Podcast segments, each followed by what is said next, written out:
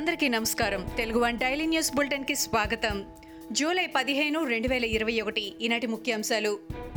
అక్రమాస్తుల కేసులో AP CM Jagan bail రద్దు చేయాలంటూ ఎంపీ రఘురామకృష్ణరాజు వేసిన పిటిషన్పై తాజాగా హైదరాబాద్ నాంపల్లిలోని సీబీఐ కోర్టులో మరోసారి విచారణ జరిగింది. ఈ సందర్భంగా లిఖితపూర్వకంగా తమ వాదనలు సమర్పిస్తామని సీబీఐ తెలిపింది. అలాగే అందుకు పది రోజుల గడువు ఇవ్వాలని కోర్టును కోరింది. అయితే సిబిఐ తీరుపై రఘురామ తరపు న్యాయవాది అభ్యంతరాలు చెబుతూ సిబిఐ తరచూ వైఖరి మారుస్తూ కాలయాపన చేస్తోందని అన్నారు. కోర్టు ఈ పిటిషన్పై తదుపరి విచారణను ఈ నెల ఇరవై ఆరుకి వాయిదా వేసింది. మత్స్య పశుసంవర్ధక పాడి పరిశ్రమ అభివృద్ధి తదితర అంశాలపై సీఎం జగన్ సమీక్ష నిర్వహించారు. ఈ క్రమంలో ఆక్వా యూనివర్సిటీ పనులను వేగవంతం చేయాలని అధికారులను ఆదేశించారు. ఈ సందర్భంగా అధికారులు పలు అభివృద్ధి పనులపై సీఎంకు నివేదించారు. రాష్ట్రంలో ఐదు ఫిషింగ్ హార్బర్లు ఒక ఫిష్ ల్యాండ్ సెంటర్ పనులకు శ్రీకారం చుట్టినట్టు తెలిపారు.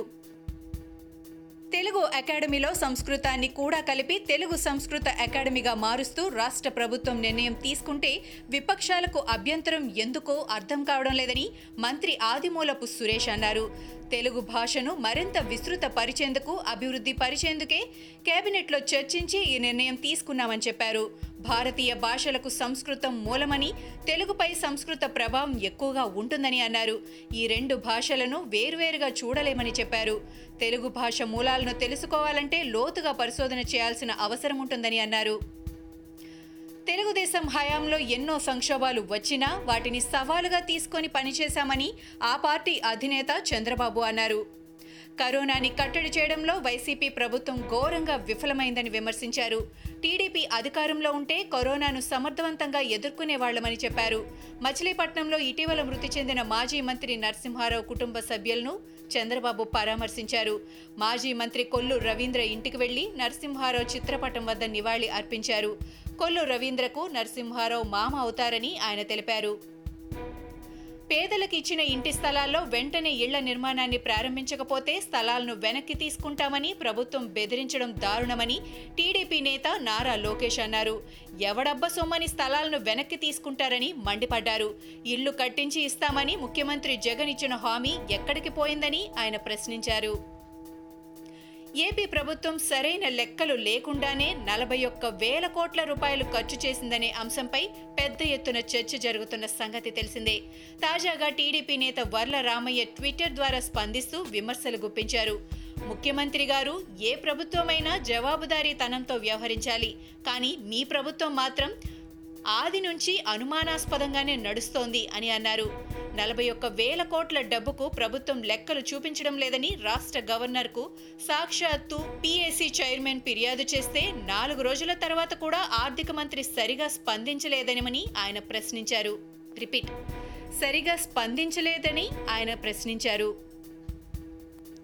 ఆంధ్రప్రదేశ్లో గత ఇరవై నాలుగు గంటల్లో రెండు వేల ఐదు వందల తొంభై ఒక్క కరోనా కేసులు నమోదయ్యాయి. ఇదే సమయంలో మూడు వేల మూడు వందల ఇరవై తొమ్మిది మంది కరోనా నుంచి కోలుకున్నారు. మరోవైపు రాష్ట్ర వ్యాప్తంగా పదిహేను మంది కరోనా వల్ల మృతి చెందారు.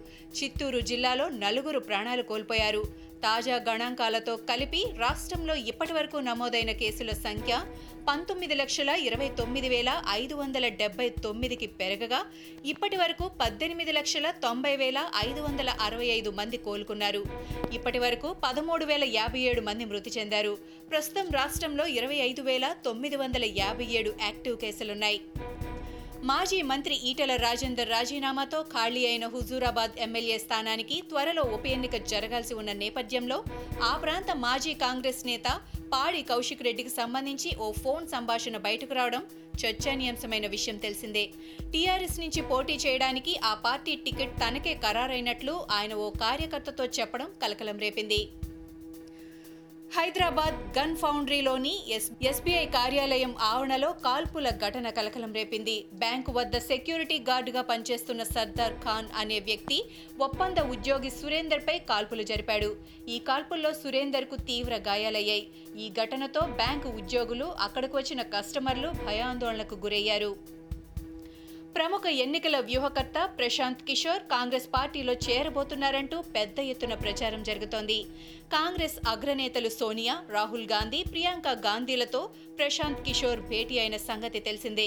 త్వరలో పలు రాష్ట్రాల అసెంబ్లీలకు జరగనున్న ఎన్నికలు రెండు వేల ఇరవై నాలుగులో జరగనున్న సాధారణ ఎన్నికలపై వీరు చర్చించారని పైకి చెబుతున్నప్పటికీ అంతకు మించినది ఏదో జరగబోతోందని కాంగ్రెస్ పార్టీ వర్గాలే అంటున్నాయి.